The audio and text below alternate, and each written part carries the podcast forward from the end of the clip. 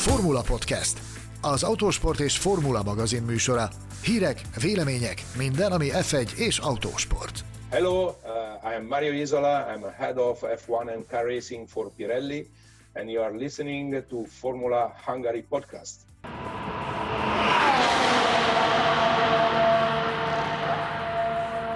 Üdvözlünk benneteket, a Formula Podcast húsvét utáni első adását halljátok. Hatodik alkalommal ültünk össze a lapunk szerkesztőségének tagjaival, hogy megbeszéljük a Forma 1, illetve a motorsportok legaktuálisabb kérdéseit. Bemutatom állandó vendégeinket, akik kollégáim és barátaim is egyben, Gellérfi Gergő, az Autósport évkönyv szerkesztője. Üdvözlet a karanténból. És Mészáros Sándor, az Autósport és Formula magazin főszerkesztő helyettese, a Szágódás és Cirkusz című F1-es könyvsorozat szerzője. A karantén legmélyéről üdvözlök mindenkit. Engem Betlen Tamásnak hívnak, a Formula.hu főszerkesztője vagyok. Vágjunk is bele! Podcastünk első részében egy izgalmas beszélgetést hallhattok Mário Izolával, a Pirelli versenyzésért felelős igazgatójával. Ugyan a technika ördöge megpróbálta meghűsíteni az interjút, az olasz szakember megoldotta a problémát, ezt követően pedig valóban különleges érdekességeket árult el, például a pedok egyik titkos szövetségéről is.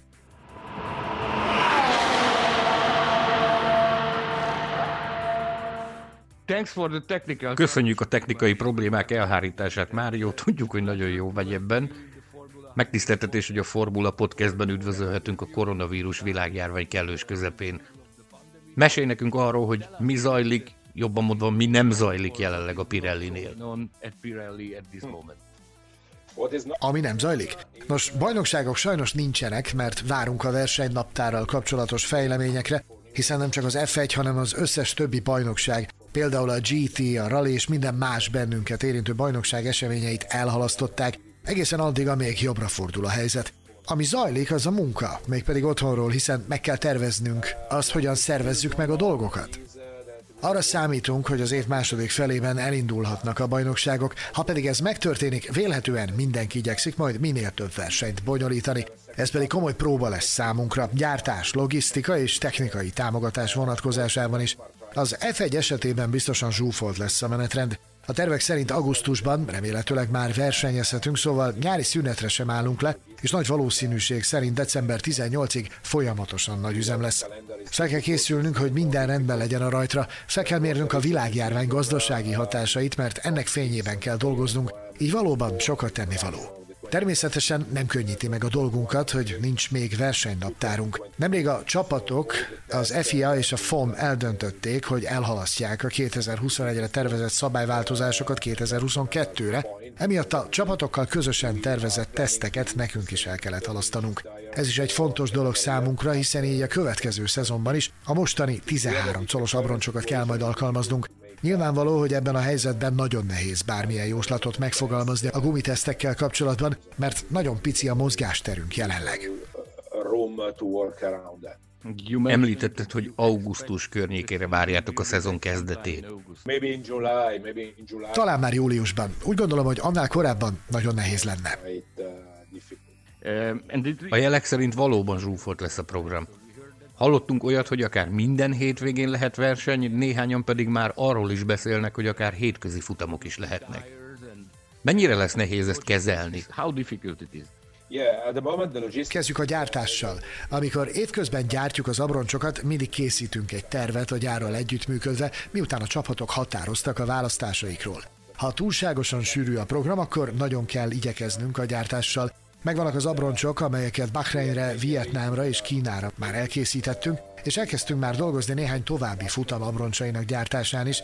Ez azt jelenti, hogy van némi készletünk, amivel dolgozhatunk, mert ezeket az abroncsokat a kívánalmaknak megfelelően hőmérséklet szabályozott konténerekben szállítottuk és tároltuk, így bevethetőek. Ezt követően mindenképpen terveznünk kell. A távoli futamok lehetnek igazán nehezek számunkra, mert azokra nem csak a gumikat kell elszállítanunk, hanem a szükséges felszereléseket is. Ez nálunk is ugyanúgy van, mint más csapatok esetében a garázs felszerelés. Konténerben szállítatjuk azokat egyik helyszínről a másikra. Roppant fontos, hogy legyen egy terv, egy menetrend, amely alapján mozgatni tudjuk a cuccainkat. Értjük és elfogadjuk, hogy sűrű naptár kell, de fontos mérlegelni és figyelembe venni azt is, hogy milyen problémák adódhatnak ebből. Azt hallottam, Szóval rengeteg javaslatot hallottam, mert tényleg sok ötlet megfogalmazódott már. Ezek egyike az, hogy legyen egynél több futam egy hétvégén, például egy szombaton és egy másik vasárnap. Ezzel kapcsolatban mindenképpen mérlegelni kell azt is, hogy van-e elég hely a pedokban. Jelen pillanatban 1800 darab abroncsot kell a helyszínre szállítanunk egy eseményre. Ha szükséges, simán tudunk vinni 3000-et is, de a kérdés az, hogy van elég hely arra, hogy a kamionokat, a trélereinket és a konténereket tároljuk. Ez nem mindenütt megoldható. Vannak olyan helyek, Kanada például, ahol a gumifelszerelő műhelyt a folyóra kell felépíteni. Bizonyos pályákon nincs lehetőség arra, hogy túl sok gumit tároljunk, Például Spában sincs túl sok hely, sem erre, sem a felszerelő műhely felállítására. Nem könnyű a helyzet. Na, nem irigylem a FOM munkatársait, akik nagy erőkkel dolgoznak azon, hogy legyen versenynaptárunk az év hátralévő részére. Uh... Ha már ezeknél a bizonyos termokonténereknél, valamint a speciális szállítási körülményeknél tartunk. Sokszor felmerült már bennünk az a kérdés, hogy vajon van-e a Forma 1-es abroncsoknak szabatosságuk? Tehát a gyártás után mennyi ideig lehet biztonságosan használni ezeket a gumikat? Múltban bonyolítottunk erre vonatkozó teszteket, és rájöttünk, hogy az abroncsok kora nem jelent problémát. Ha megfelelő körülmények között vannak tárolva a gumik, akár egy év múlva, talán még picivel később is használhatóak. Ha csak simán kivágnánk őket a napfényre és ott tárolnánk, akkor biztosan károsodnának, de a hőmérséklet szabályozós konténerben 15 Celsius fok felett napfénytől védett helyen tárolva, ezeket az előírásokat tiszteletben tartva akár egy évnél több is lehet a jótállása a gumiainkra. Az idei évad elején gyártott gumikat simán gondok nélkül használhatjuk akár az év végén is. Az abroncsok gyártásának kiemelt helye jelenleg tudomásunk szerint Románia, vagy esetleg még mindig Törökország? A főgyárunk Romániában található, az összes F1-es gumit ott gyártjuk. A törökországi üzem jelenleg másodlagos, ott elsősorban F3-as, GT és rally gumikat gyártunk, de minden gép és felszerelés megvan ott is ahhoz, hogy F1-es gumikat gyártsanak, ha erre lenne szükség. Talking about the, the plans. A tervek kapcsán említetted a szabályváltoztatások elhalasztását 2021-ről 2022-re. Úgy tűnik, hogy jövőre szinte minden változatlan marad. Mit jelent ez a Pirelli-re nézve? Gyártjátok majd a jelenlegi abroncsokat mindenféle változtatás nélkül? Esetleg van valamiféle kívánalom a csapatok részéről módosításra vonatkozólag? Mi a helyzet ezzel kapcsolatban? Tárgyalunk ebben a témában a csapatokkal, az FIA-val és a FOM-mal, mert bár a technikai szabályzat változatlan marad, a csapatok fejleszteni fogják az autókat, ami azt jelenti, joggal számíthatunk rá, hogy az autók teljesítménye sokkal jobb lesz 2021 végére, mint most. Ez nyilvánvalóan hatással lesz az abroncsokra is, nagyobb terhelésnek lesznek kitéve a gumik. A csapatokkal együttműködve dolgozunk, várjuk az előrejelzéseiket a fejlesztések mértékével kapcsolatban, hogy felmérjük, szükséges-e változtatnunk valamicskét a gumikon. Figyelembe kell venni azt is, hogy vannak tervek arra vonatkozóan, hogy bizonyos komponensek fejlesztését befagyasztják a következő évattól kezdve, ami azt jelenti, hogy a fejlesztések mértéke kisebb lesz a normál időszakokhoz képest, ki kell értékelnünk ezeket a hatásokat, aztán pedig meglátjuk, hogy milyen döntést hozunk. Mint mondtam, ha kell változtatnunk a jelenlegi termékeken, ahhoz tesztelés szükséges. Ha pedig teszt szükséges, ahhoz csapatokra, autókra, szerelőkre van szükség. Egy ilyen helyzetben, amikor a bajnokság ennyire össze lesz zsúfolva, nagyon nehéz lenne erre alkalmat találni. Most egy olyan kérdést szeretnék feltenni, amit minden vendégünktől megkérdezünk, alkalmattán még egymástól is. Furcsa és nehéz időket élünk. Szerinted vonokunk arra, hogy aggódjunk a Forma 1 jövője miatt?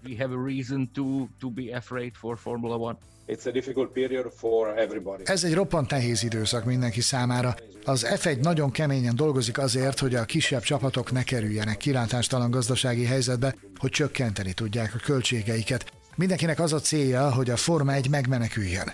Készülünk arra, hogy az előttünk álló időszak nehéz lesz, ezért érzékeny döntéseket kell meghoznunk, de nem feledkezhetünk meg arról sem, hogy ez egy versenyképes környezet. Itt mindenkinek roppant versenyképes a hozzáállása. Nagyon fontos, hogy mindenki egységesen a jó irányba haladjon, mert csak is így lehet garantálni az F1 túlélését. Túlélés alatt azt értem, hogy mind a tíz jelenlegi csapat megmarad, és talán néhányan még csatlakoznak is majd a későbbiekben, nem fogadhatjuk el azt, hogy valamelyik csapat a jelenlegi tízből csak úgy eltűnne, csupán azért, mert nincs meg a gazdasági háttér a folytatáshoz. Beszéljünk most egy picit rólad, a te személyedről. Már Magyarországon is mindenki tudja, hogy mennyire nemes lélek vagy, hiszen a Forma egy nagy keresztes lovagjaként a frontvonalban harcolsz a koronavírus ellen, mint önkéntes mentős. Úgy gondolom, hogy ez is hozzájárul ahhoz, hogy ne unatkozz egy pillanatra sem. Igen, így van. Eléggé elfoglalt vagyok emiatt. Napközben végzem a munkámat, éjszakánként pedig folytatom az önkéntes mentősofőr tevékenységemet Milánóban. Ez az időszak nyilvánvalóan nem könnyű ezen a fronton sem. Nem mondanám azt sem, hogy egy normál időszakban sokat lógathatjuk a lábunkat az éjszakai mentőzés során, mert Milánóban tényleg bármi megtörténhet. Most a COVID-19 miatt sokkal több dolgunk van, különféle új protokollokat kell alkalmaznunk a bevetések során, óvnunk kell magunkat, maszkot, dupla kesztyűt és speciális védőruhát is viselünk, hogy ne legyünk kitéve a fertőzés veszélynek. A szokásosnál türelmesebbnek is kell lennünk, hisz az új előírások szerint a COVID-19 által fertőzöttek esetében nem vihetjük magunkkal a hozzátartozókat. Ezzel megelőzhető a további fertőzés, de pszichológiailag nem könnyű, mert a rokonok, családtagok komoly támogatást tudnak nyújtani a betegeknek, most viszont egyedül kell bevinnünk őket a kórházba. Néha nem olyan könnyű elmagyarázni, hogy senkit nem vihetünk magunkkal, és a kórházba sem jöhetnek be, mert tilalom van. Igyekszünk mi magunk is csökkenteni a kapcsolattartást másokkal, remélhetőleg ennek köszönhetően csökken a vírus terjedése, Imáron 32 éve vagyok önkéntes mentős, de ilyen helyzettel még sosem találkoztam.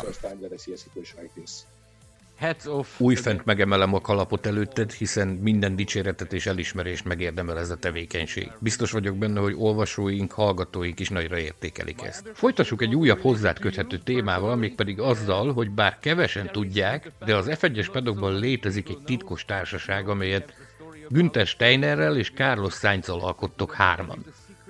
Ti vagytok a rally srácok. Mesélj nekünk, mit tudhatunk erről a titkos társaságról. So-called rally guys. So, so tell us, tell us the background of this, of this secret community. You know, I am, uh... 1996 óta dolgozom a Pirelli-nél, szóval már elég régen 2000 végén csatlakoztam a motorsport részleghez, ahol az első tevékenységem a rallis tesztekhez kapcsolódott, mert akkor jó néhány csapatnak szállítottunk gumikat a világbajnokságon. Részt vettem néhány teszten Carlos sainz az idősebbel természetesen, akivel így régről ismerjük egymást, és Günther is dolgozott a rally világában. Nagyon mókás volt, amikor az élet úgy hozta, hogy egyszer csak összetalálkoztunk így hárman az F1-es pedokban. Azóta is törekszünk arra, hogy legyen időnk meginni együtt egy kávét, esetleg együtt ebédelni, és beszélgessünk a rally időkről. Azokkal, akik megfordultak abban a közegben, és még ma is aktívak a motorsportban, mindig sokat beszélgetünk a régi sztorikról, és persze nagyokat nevetünk ezen. Erről szól a titkos társaság. Ez nagyon tetszik. Titkos társaság.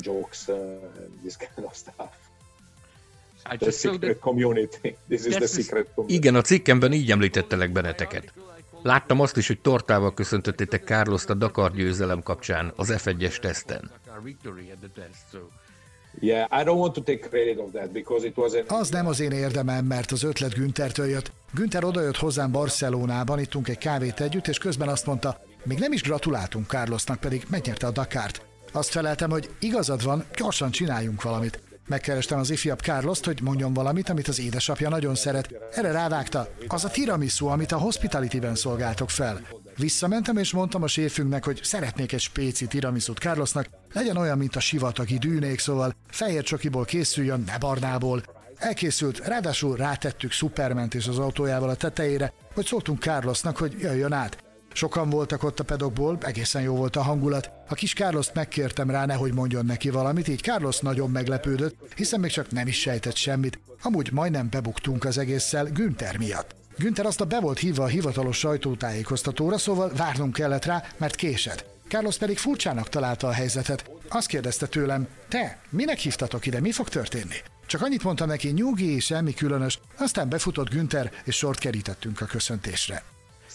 We started this uh, surprise. I'm sure that you have many... Biztos vagyok benne, hogy sok kedves sztoritok van. Néha látlak benneteket a pedokban, és tudom, hogy mindig remek a hangulat. A magyar rajongók is szeretnének már végre jó hangulatban lenni, versenyeket látni. Zárszóként üzensz nekik valamit. Nagyon nagy szükségünk van most arra a pozitív energiára, amit te képviselsz.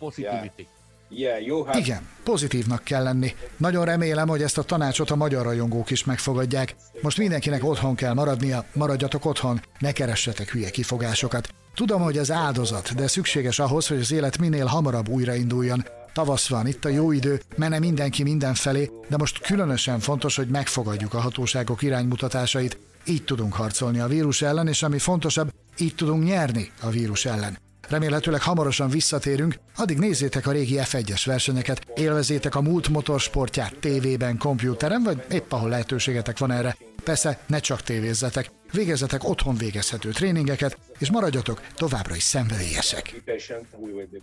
Thank you very much.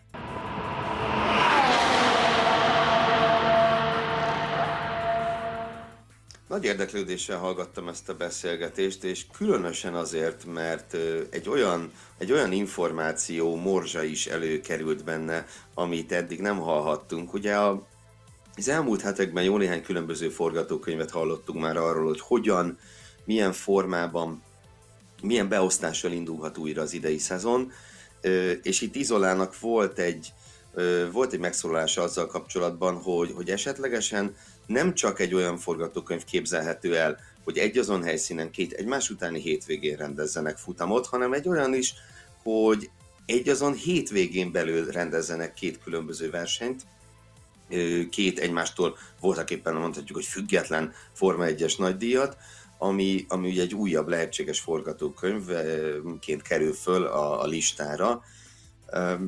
Szerintem Egyébként tényleg abban a helyzetben van a Forma hogy minden lehetőséget meg kell vizsgálni, ezt, mm, ezt az álláspontot képviselem már hetek óta, tehát tulajdonképpen, hogyha, hogyha ez jelenteni a megoldást arra, hogy minél több versenyt rendezzenek, akkor, akkor ez sem egy ördögtől való gondolat. Én egyetlen dolgot nem szeretnék látni, azok pedig a, a rövidebb futamok. Tehát szerintem amiből nem szabad engedni, de, de nyilván ez az álláspontom is vitaképes, és vitatkozzatok nyugodtan, az az, hogy a Forma 1-es futamnak a hosszúsága, az meg kell, hogy maradjon olyannak, amilyennek azt, azt évtizedek óta változatlanként ismerjük.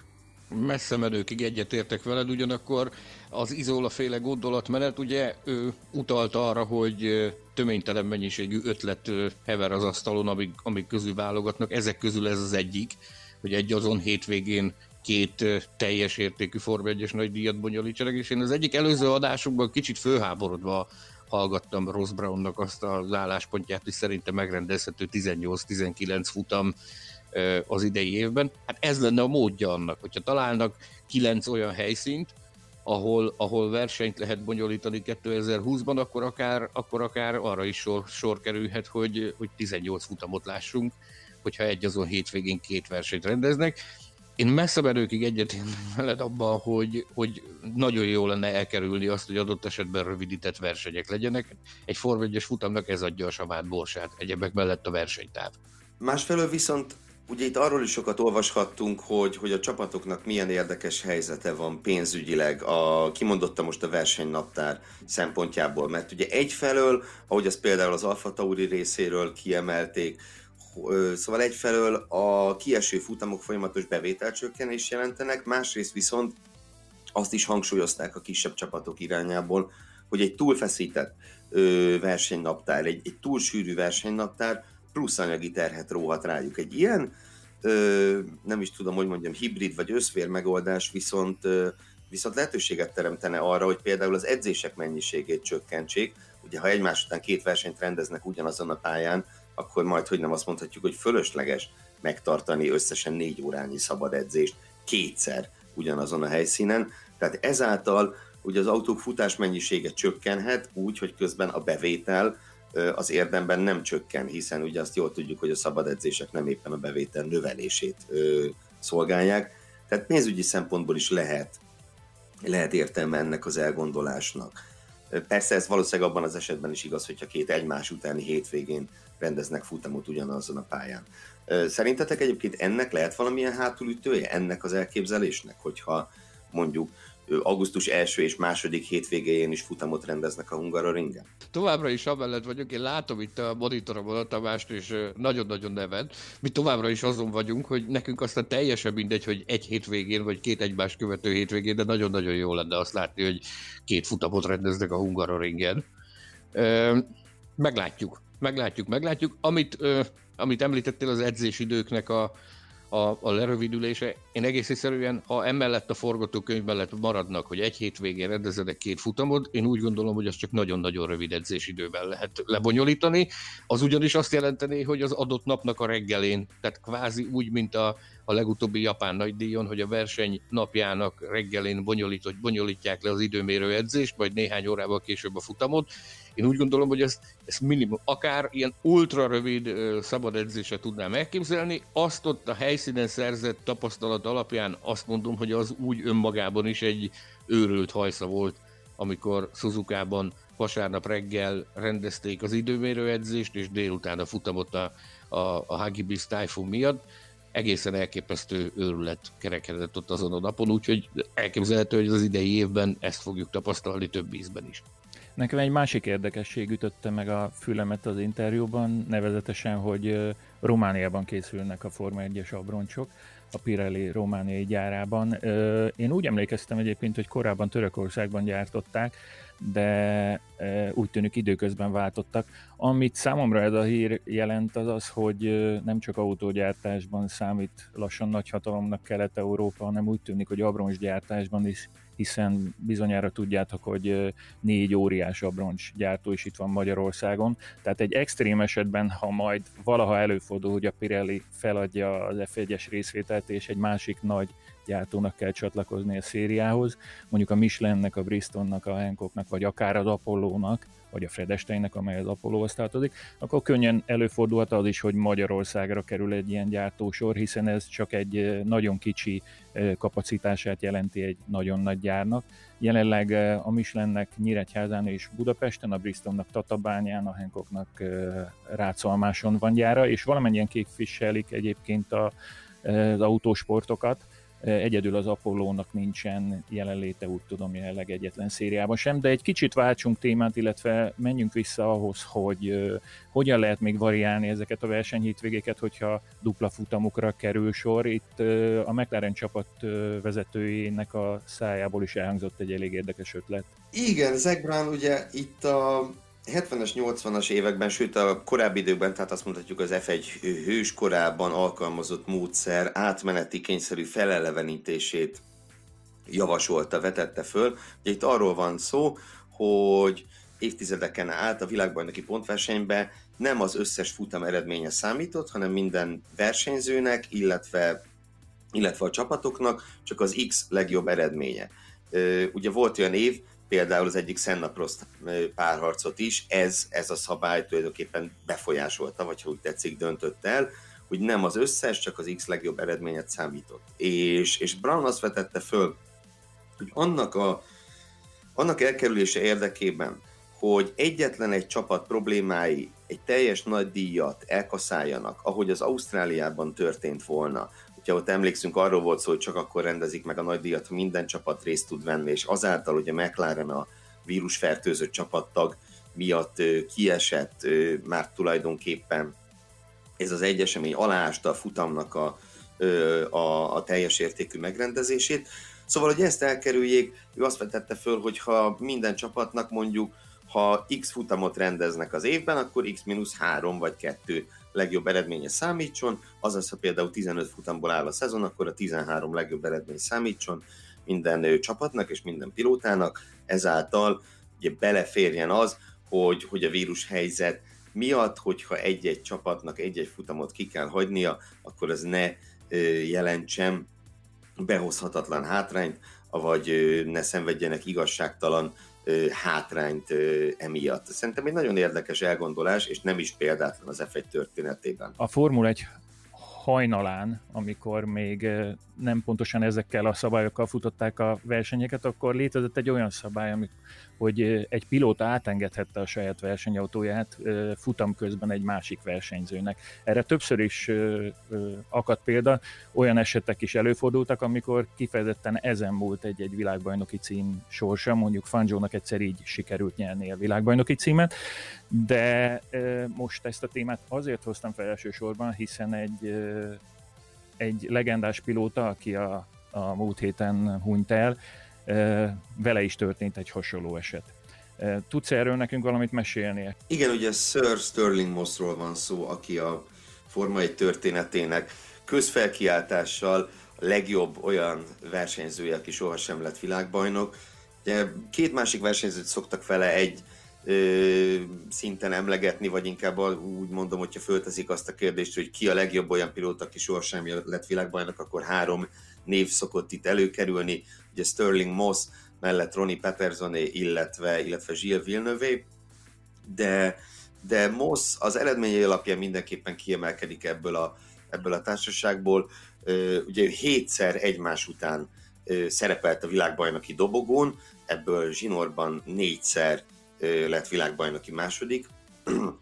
Elképesztő ellenfelekkel szemben érte el ezeket a nagyszerű eredményeket, és hát, és hát ugye egyrészt valóban volt olyan futamgyőzelme, ami egyébként a Vanval csapat első futamgyőzelme volt, amit egy megosztott autóval szereztek ő és Tony Brooks, de, de van egy másik nagyon érdekes történet vele kapcsolatban, mégpedig az, hogy, hogy ő egyszer, hát majd, hogy nem önként mondott le a világbajnoki címről, azzal, hogy, hogy egy egészen példátlan sportszerű sportszerűséget mutatott, mutatott be, megvédve a fő riválisát a kizárástól. Sanyi, te el tudsz képzelni, de most komolyan, bármi hasonlót a mai Forma 1-ben?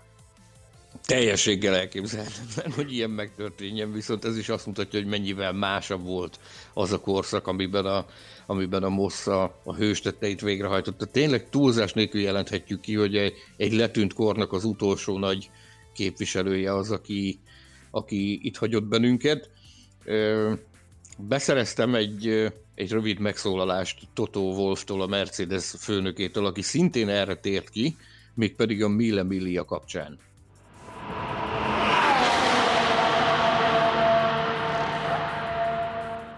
Sir Sterling Moss's accomplishments only became clear to Sir Sterling Moss teljesítményének valódi értéke akkor vált nyilvánvalóvá számomra, amikor jó magam is részt vettem a Mille Millián. Aldo Kostával együtt vágtunk bele a kalandba, és rájöttünk, hogy akkoriban óriási bátorságra volt szüksége azoknak a srácoknak, hogy egyáltalán versenyképesek tudjanak lenni. Ezzel Sir Sterling Moss autóversenyzői teljesítményének elismerése nálam a létező legmagasabb szintre emelkedett, mert meggyőződtem róla, hogy csak a legbátrabbak nyerhették meg ezt a kétnapos országutakon futó olaszországi versenyt. Amikor legutóbb találkoztunk, a feleségemmel Suzival voltam, és ott volt az ő felesége is, aki szintén Suzi. Nagyon elszomorította a halálhíre. Ennek kapcsán együttérzésemet szeretném kifejezni a feleségének és a családjának. Suzy and I are sending our condolences to the family.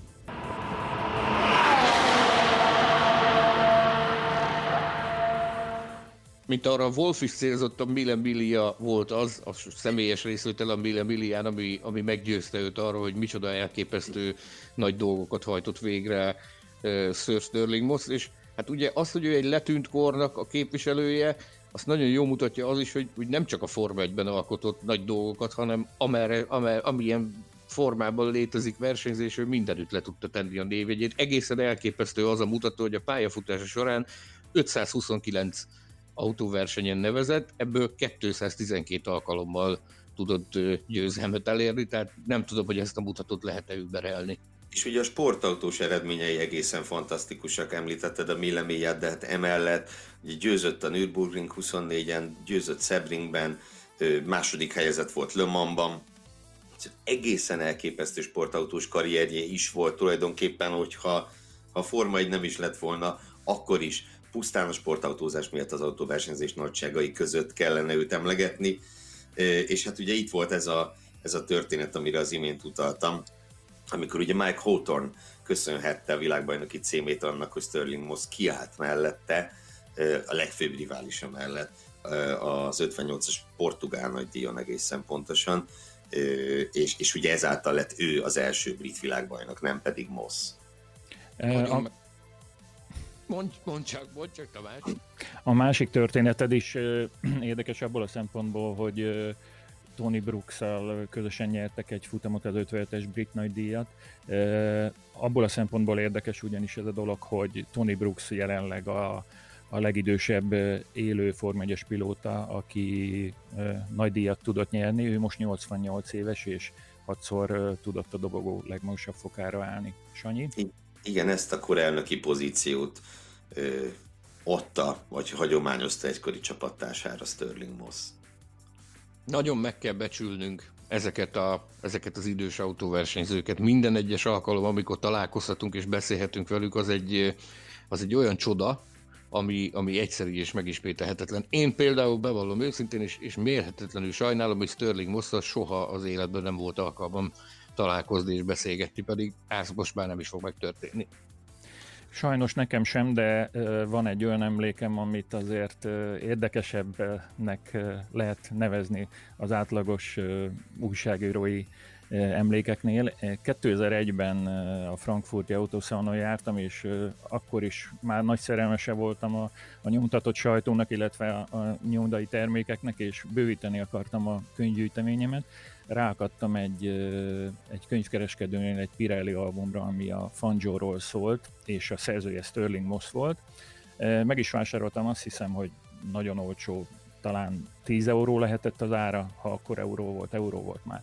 És itthon vettem észre, hogy két ember is dedikálta a könyvet, Sterling Moss volt az egyik, a másik pedig Fangio, úgyhogy ez valami eszelős véletlen lehetett, hogy oda került egy ilyen használt könyv kereskedőhöz. Ez a kötet, és éppen az én kezembe, úgyhogy azóta ez a könyv a, a könyvespolcomnak a, a büszkesége, és éppen a napokban, amikor érkezett a hír, mutattam is a feleségemnek, hogy milyen dolog van a birtokomban. Egy másik dolog pedig még a Toto wolff kapcsolatban, a minap láttam egy filmet Fangio-ról, és ott a Wolf is nyilatkozott, a Netflixen fut ez a film, egyébként ajánlom mindenkinek a figyelmébe, egy portréfilm, nem tudtam ezt az érdekes tényt, de Toto Wolff azt említette, hogy mindösszesen öt pilótának sikerült Mercedes-szel ez eddig a történelemben Form 1 futamot nyerni.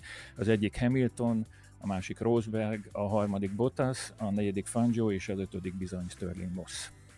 Igen, és hát ugye Mossnak a, az eredményeit tényleg az is, az is nagyon az is igazán kontextusba helyezi, hogy, hogy többek közt az általad említett Fangio és többek közt Jack Brabham ellenében érte el ezeket és, és azt sem szabad vele kapcsolatban elfelejteni, hogy tulajdonképpen az ő pályafutása is egy, is egy derékba tört pályafutás. Szerencsére ő, ő, túlélte azt a rettenetes balesetét, ami, ami a karrierjét félbeszakította, tehát ugye jó pár nagyon erős év lehetett volna még benne, aztán jött 62-ben ez a baleset, aminek következtében kómába esett, fél évre lebénult, nagyon hosszú rehabilitációja következett utána, és utána még megpróbált visszatérni a versenypályára, de mivel az idő eredményei már nem voltak olyanok, mint korábban, ugye azt mondta, hogy akkor, hm, akkor ez a pályafutás ennyi volt, de hát ugye azóta is, az azóta eltelt több mint 50 évben is az autósport közelében maradt.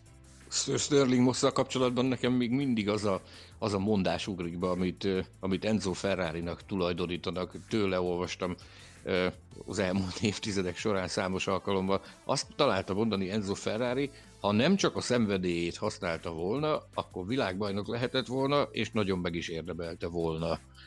Tehát ő az egyik tökéletes példája annak is, a, a nagysága mellett annak is a példája, hogy ha az a volna, ott nem lett volna, akkor milyen sok dolog történhetett volna, milyen nagy dolgokat tudott volna végrehajtani.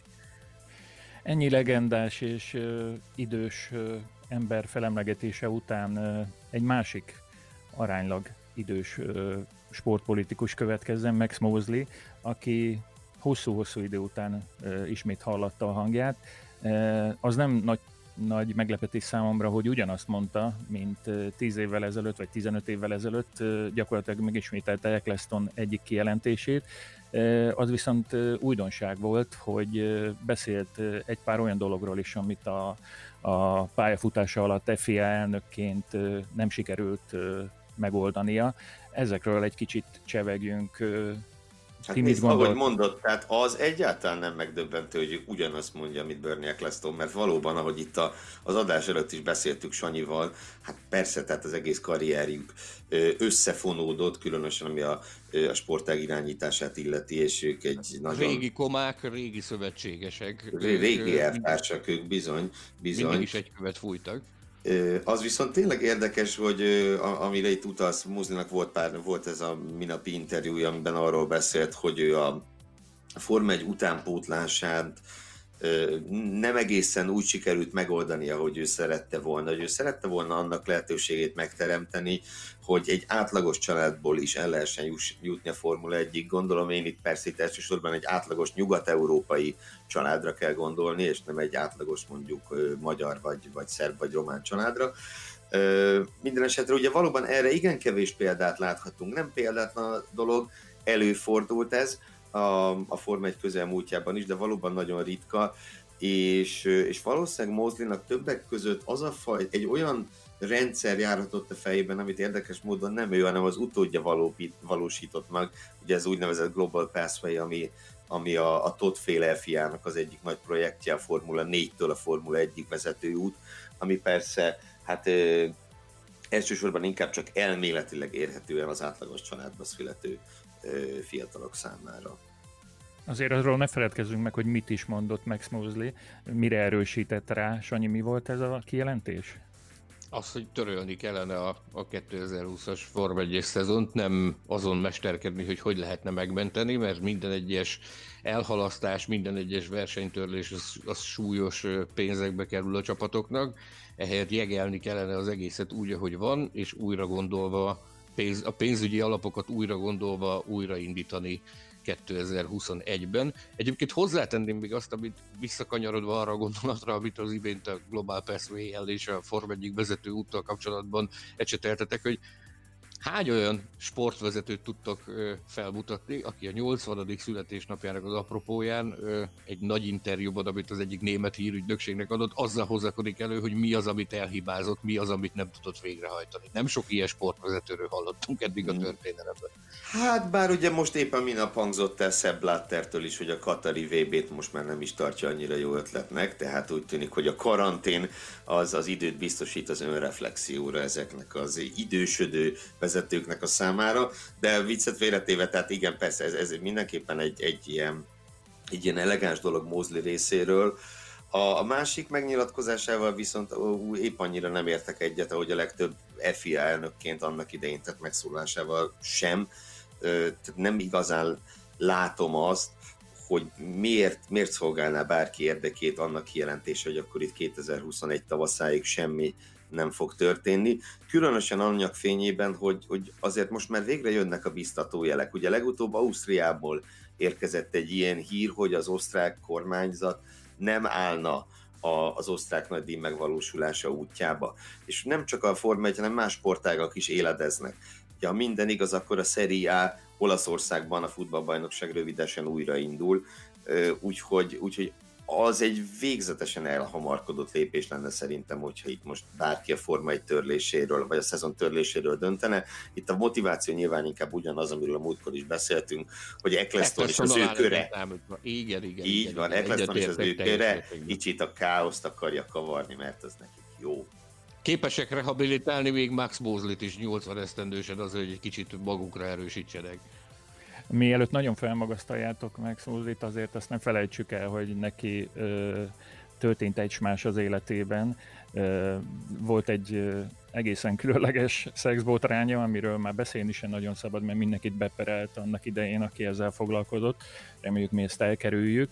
Viszont ö, egy másik bocs, annyit hadd emeljek ki ezzel az botrányjal kapcsolatban, hogy ha nem tudom, a Peaky Blinders című sorozatot valamelyik őtök nézte, abban van egy, egy brit fasiszta pártvezér, Oswald Mosley, és ő ugye nem más, mint Max Mosleynek az édesapja, tehát egy történelmi személy, nagyon-nagyon mulatságos a, a, a fickó, hogy úgy mondjam, és ugye ezt tette igazán bizarrá azt az ügyet, amiről részletesen nem beszélünk, mert beperelnek minket, hogy hát hogy mondjam, szintén ilyen, ilyen fasiszta jellegű göncökben voltak emberek, már amennyi ruha volt rajtuk.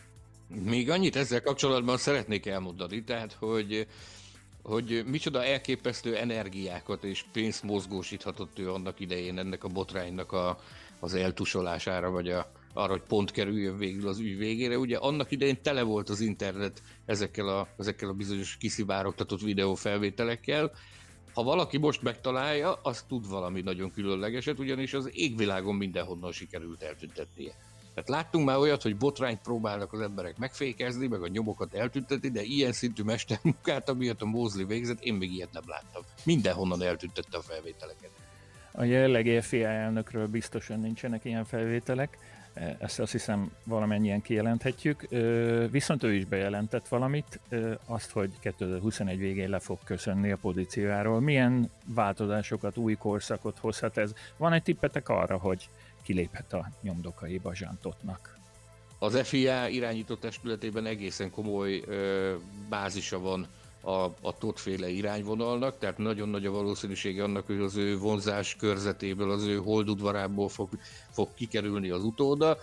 A legextrémebb variáció, amit ezzel kapcsolatban eddig hallottam, az a Michel Yeo, gyakorlatilag a, a Totur élettársa, aki egyébként szintén komoly FIA tisztviselő már egy ideje. És akkor ne felejtjük el, ugye, hogy Totnak van még egy fia is, tehát egy e, egészen, egészen komoly kis autosportos dinasztiát hozhatnak ők létre egyenesági örökösödéssel. Azt egyébként megnézném, hogy milyen lenne az FIA a, a, a Nikolász Tott irányítása alatt. Ugye neki egészen elképesztő rálátása van az autosport világára globálisan. Ugye jelenleg ő versenyző menedzserként tevékenykedik, de, de a pedokban járva, kelve, a pedokban sok időt töltve azért azt, azt ki lehet szúrni, hogy azért sokkal több dologra van neki komoly ráhatása, nem csak a versenyzőkkel kapcsolatos kérdésekre. Azt, hogy, hogy felkészült egy ilyen feladatra, ezt nagyon nehéz megítélni, az viszont érdekes felvetés a részedről, hogy mi lenne, hogyha ő lenne az, aki, aki átveszi a stafétát az édesapjától. Szerintem ez azért csak a humor kategória, de hogyha most abba gondolunk bele, hogy Mózli után Totti és azt hiszem a Cancunán volt a, a két aspiráns, ha jól emlékszem. Hűha, nagyot hibáztam, nagyot hibáztam, de Vatanen, igen, és Tott, hogy ebből a szempontból vizsgáljuk meg egy kicsit komolyabban a kérdést, hogy a, a jellegi sportvezetők közül ki pályázhatna tényleg eséllyel erre a pozícióra. Oládják. Ezt eldöntöttük szerintem. Fiatal, egy fiatal, lendületes, lendületes, és én azt gondolom, hogy a, a, a maga területén, a maga szertágazó területén már nagyon-nagyon sokat bizonyított fiatal szakemberről van szó, úgyhogy én őt támogatom a, a FIA elnöki posztért. Messze menőkig. Kettő szavazata már van az MNAS elnökének. Ebben az esetben én is csatlakozom. Az a kérdés csupán, hogy itt nem vetődik-e majd fel az az érdek érvényesítő képesség, vagy annak a nehézségei, ami egy-egy kelet-európai vagy közép-kelet-európai pilóta Forma 1 bekerülését is rendre hátráltatja, hogy nem tud megmozgatni elég kapcsolatot, de hát elég régóta bent van a, a, a ott van a tűz közelében Olágyárfás, úgyhogy szurkoljunk neki, legközelebb talán meg tudjuk őt is kérdezni, hogy... Nemzetközi eseményeken járva kelve, én azt látom, emberekkel beszélve azt látom, hogy, hogy hihetetlen hihetetlenül jó az ő megítélése, tehát olyan emberektől hallom folyamatosan viszont a nevét, akikről, akikkel általában nem szokás magyar autosport diplomatákról beszélgetni, és mindenki mindig kalapot emel előtte, azt mondják, hogy igen, egy nagyon komoly szakemberről van szó. Mielőtt megfeszítenek bennünket így, hogy a legendás pilótákról, egyéb sportvezetőkről, illetve illetve más Form 1 szereplőkről beszélünk kizárólag a műsorban, most már térünk rá a, a jelenkor pilótáira is, hiszen azt tudjuk, hogy bármilyen cikket írunk a formula.hu-n, azért a, a jellegi versenyzők hozzák minden alkalommal a legtöbb kattintást, úgyhogy kezdjünk beszélni mondjuk arról a Verstappenről, aki, aki legutóbb már feltűnt az egyik szimulátor versenyen, igaz, hogy túrautóval vágott neki ennek a futamnak, de de aránylag jó eredményeket szerzett. Mit lehet még tudni jelleg arról, hogy Verstappen mivel foglalkozik? Gyakorlatilag az én információim szerint minden idejét a szimulátorozás teszi ki. Amilyen kategóriában lehet, abba, abba belekóstol hivatalosan vagy nem hivatalosan. Ugye legutóbb az Ausztrál Supercars bajnokság szimulátoros, jó tudom Gergő, Supercars, szimulátor futamon vett részt? Ott az az autó. Hogy? Nagyon-nagyon bitang volt az az autó, baromi jól nézett ki. Kicsit Ami... meg, de hát ez van. Ami, ami borzolta a kedélyeket vele kapcsolatban az az, hogy a hivatalos F1 szimulátort azt a végletekig lehúzta és deklarálta, hogy ő azzal bizony nem hajlandó versenyezni, mert annak semmi köze a valósághoz. Szerinte túlságosan árkád, jobban szereti a valósághoz közelebb a valóságot jobban visszaadó és komolyabb fizikával rendelkező szimulátorokat. De ami vele kapcsolatban igazán érdekes, az az édesapjának a, a kijelentése, amit a minap durrantott el, mégpedig az, hogy Ugye most sokat hallunk arról, hogy, hogy minden csapat igyekszik takarékra állítani a kiadásokat, ez, ez nagyon sok helyen most már a versenyzőknek a, a fizetésen is érezteti a hatását. Idősebb Verstappen az most látta elérkezettnek az időt arra, hogy kijelentse azt, hogy az ő fia bizony nagyon jó keres, hogy Helmut Márko, amikor meghosszabbították a szerződést januárban, akkor kinyilvánította nagy vonalúságát és nagyra becsülését a max kapcsolatban.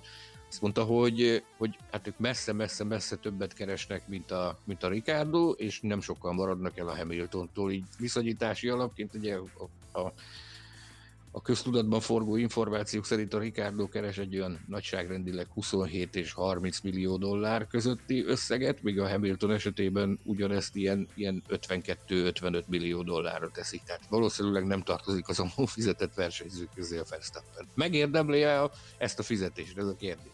Szerintem bármilyen fizetést megérdemel, tehát az ő, az ő tudása, az ő ö, tempója alapján bármilyen fizetésre és bármilyen csapatülésre és bármilyen eredményre ö, főjogosítva érezheti magát.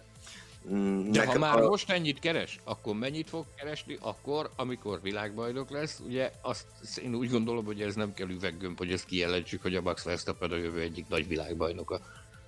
Persze, hát akár már az idei szezonban is, tehát ez, ez, ez abszolút csak idő, idő kérdése.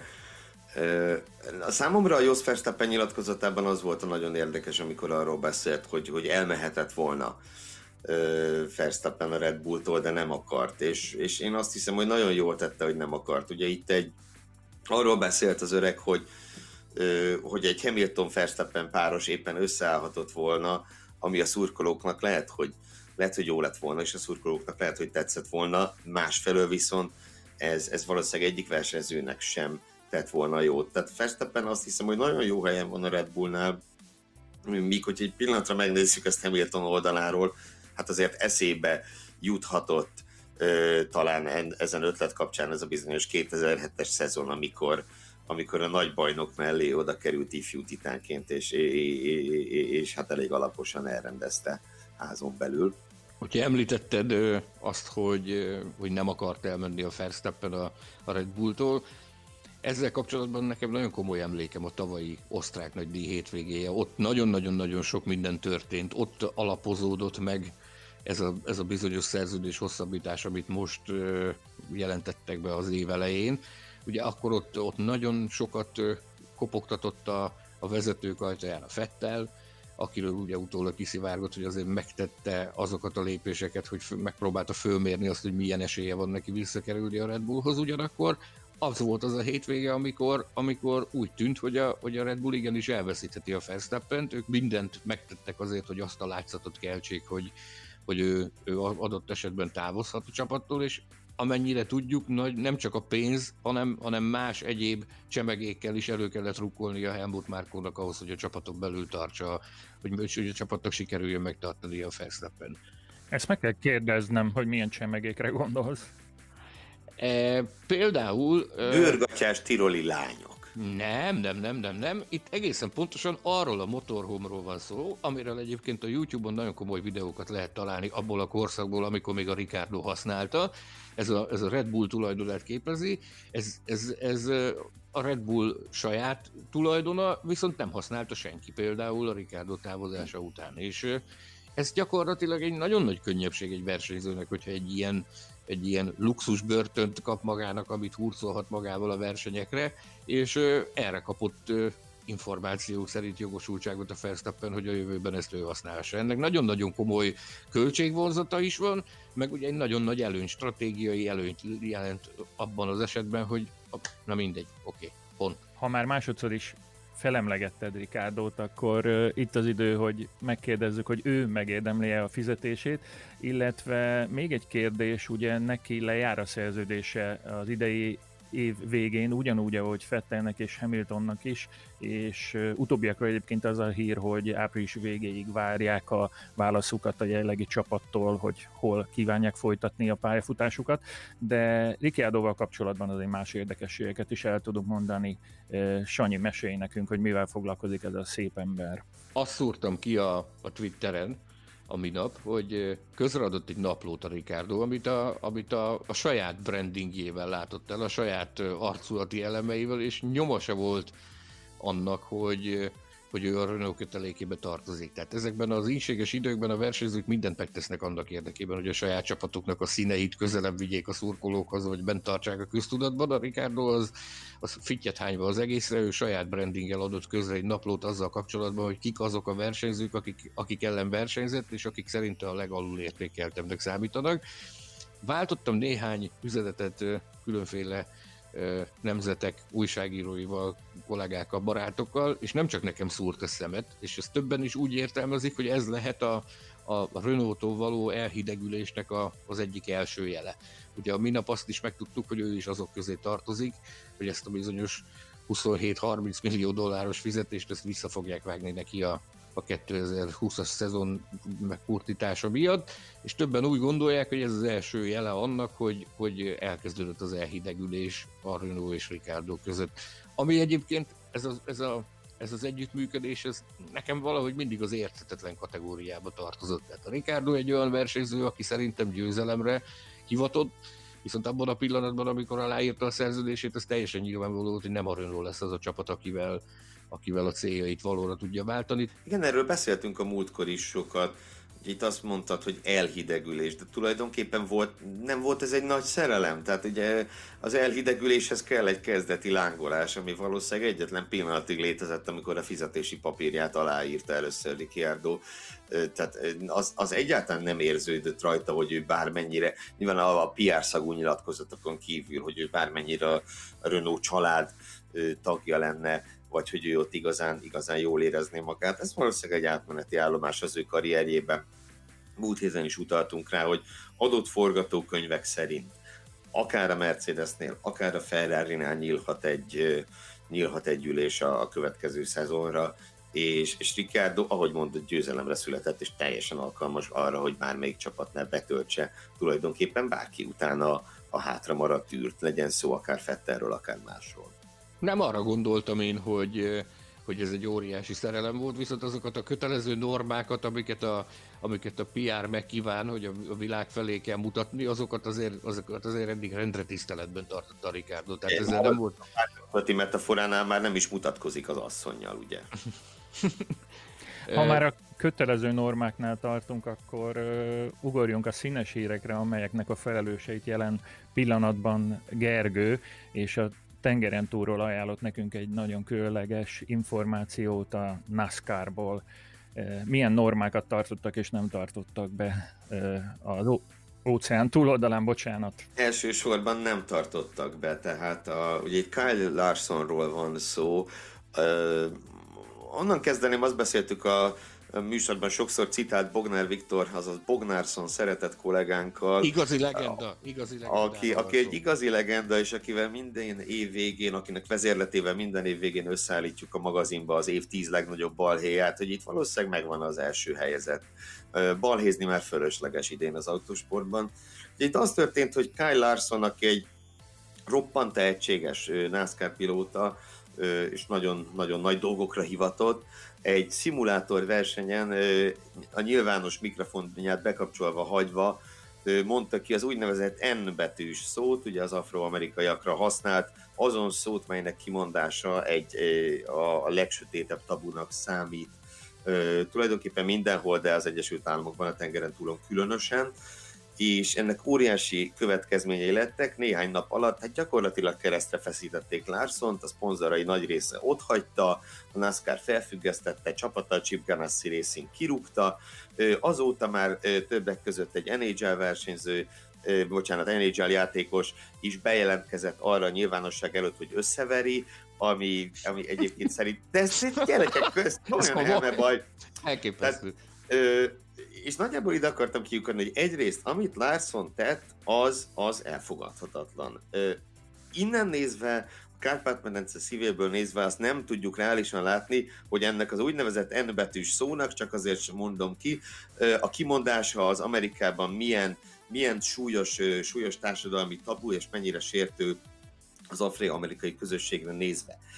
De ugye Larson egyrészt ezt, ezt, ezt egy kvázi privát beszélgetésben használta, semmiképp sem, sem rasszista, szándékkal használta, és gyakorlatilag azonnal bocsánatot kért utána. Tehát ehhez képest ez a fajta meghurcoltatás, hogy egy, tényleg egy baromi tehetséges versenyző karrierjét napok alatt tönkrevágják, az, az mindenképpen túlzásnak érződik, és, és bennem az is fölmerült, hogy itt a szponzorai, a többek között az egyik, egyik legismertebb gyorsétteremlánc elhagyta őt azonnal ebben érzek némi álságosságot, hogy éppen a vírus helyzet idején, a gazdasági problémák idején, hát mennyire jól jön az, hogy valamilyen indokkal nem kell több millió dollárt kifizetnünk egy embernek. Nekem azért, azért ez a történet itt kicsit erős. Van, aki, van, aki van egy olyan srác, a, a Buba Valasz, akinek, akinek gyakorlatilag még ezt a bizonyos embetűs szót sem kellett kimondani. Ő egész egyszerűen felidegesítette magát az egyik szimulátor futam közben, és kilépett a játékból, ezért az egyik szponzora, az, az megmutatta neki a kiáratot. Igen, nyom, ő nyomott egy rage quitet, és ennyi is elég volt. Ez őrület. Hogy itt, hogy itt tartunk, tehát ez is azt mutatja, hogy eléggé felfokozottak a felfokozott idegállapotban vannak nagyon sokan, és ezek ebben a, ebben a szimulátoros időszakban. Hát nem tudjuk, hogy ez hova vezet. Azért nagyon jó lenne már de számomra ennek a Larson sztorinak a legdurvább része tényleg az, hogy most már két profi sportoló jelentkezett be, hogy nyilvánosság előtt, hogy álljon ki velük Larson egy ketrecharcra, és összeverik. Tehát, bocsánat, de ennek milyen üzenete van? Hogy... Nyílt hadüzenet gyakorlatilag. Nyílt hadüzenet, gyere és megverlek. Komolyan, mint az óvoda, és tényleg, tehát félre ne értse senki, nem akarom itt relativizálni a, a, az általa elkövetett dolgokat. Tehát valóban egy sportolónak, egy példaképnek, oda kell figyelni arra, hogy mit mond. De, de azért arra is talán figyelni kéne, hogy az elkövetett dolog, nevezzük hibának, véteknek, bűnnek, kiki ízlés szerint, az álljon már arányban a büntetéssel. És, és tényleg az, hogy kirúgunk mindenhonnan, és utána sorban állnak az emberek, hogy összeverjenek, hát ez csak nem normális. Hát a Larson és ez a bizonyos NHL játékos keresnek valamilyen, valamilyen verekedős játékot, és a virtuális világban valamit mutattak egymás ellen. Hát ott rendezik a nézeteltérésüket. Azt azért megnézni. Hogyha na, ha a NASCAR-os hírhez mérhető információt így a Forma 1 területéről nem is tudunk előkaparni, de azért annyit kérjük meg, hogy még valamit mondjon nekünk, amit még se a formula.hu-n, se a, a saját közösségi oldalán nem osztott meg. Hallott-e mostanában valakiről, bárkiről bármit, ami újdonságnak számít? 58 esztendős lett a rally sport kiválósága Carlos Sainz, aki idén januárban már harmadik alkalommal nyerte meg a Dakar Rallyt. Ez, ez húsvét vasárnapján ünnepelt a, a Matador, úgyhogy szokás szerint fogtam a telefonomat, küldtem neki egy üzenetet, és egy hangüzenetben válaszolt, ami hát nagyon-nagyon azt sugalta, hogy most már azért nagyon unja ő is a bezártságot, nagyon szerte most már visszatérni ő is a versenypályákra, de azt üzente, hogy tartsunk ki még egy kicsit, maradjon mindenki otthon, mert ez az egyetlen út, ami visszavezet a versenypályákra. Isten éltesse! Azt hiszem végszónak egy ilyen bíztatás nagyon megfelel nekünk. A műsorunk végére értünk időközben, nagyon köszönjük, hogy ismét velünk tartottatok. Arra kérünk benneteket, hogy a podcastünkkel kapcsolatban posztoljatok, kérdezzetek a Twitteren, az Instagramon, a Facebookon is elérhetőek vagyunk, és egy újdonságot is használjatok. Mostantól a Formula Hu Podcast hashtaget is írjátok oda minden bejegyzésünkhöz, ami velünk kapcsolatos, hiszen ezzel a hashtaggel nagyon könnyű lesz megtalálni majd bennünket. Fontos, hogy a helyzetnek megfelelően továbbra is maradjatok otthon, közben olvassátok a formula.hu-t, és ami a legfontosabb, szeressétek az autósportot. Néhány nap múlva ismét hallani fogtok bennünket, munkatársaim Gellérfi Gergő és Mészáros Sándor szerkesztő kollégák, valamint Hilbert Péter főtechnikus nevében. Addig is búcsúzom, sziasztok! Formula Podcast, az autósport és formula magazin műsora. Hírek, vélemények, minden, ami F1 és autósport.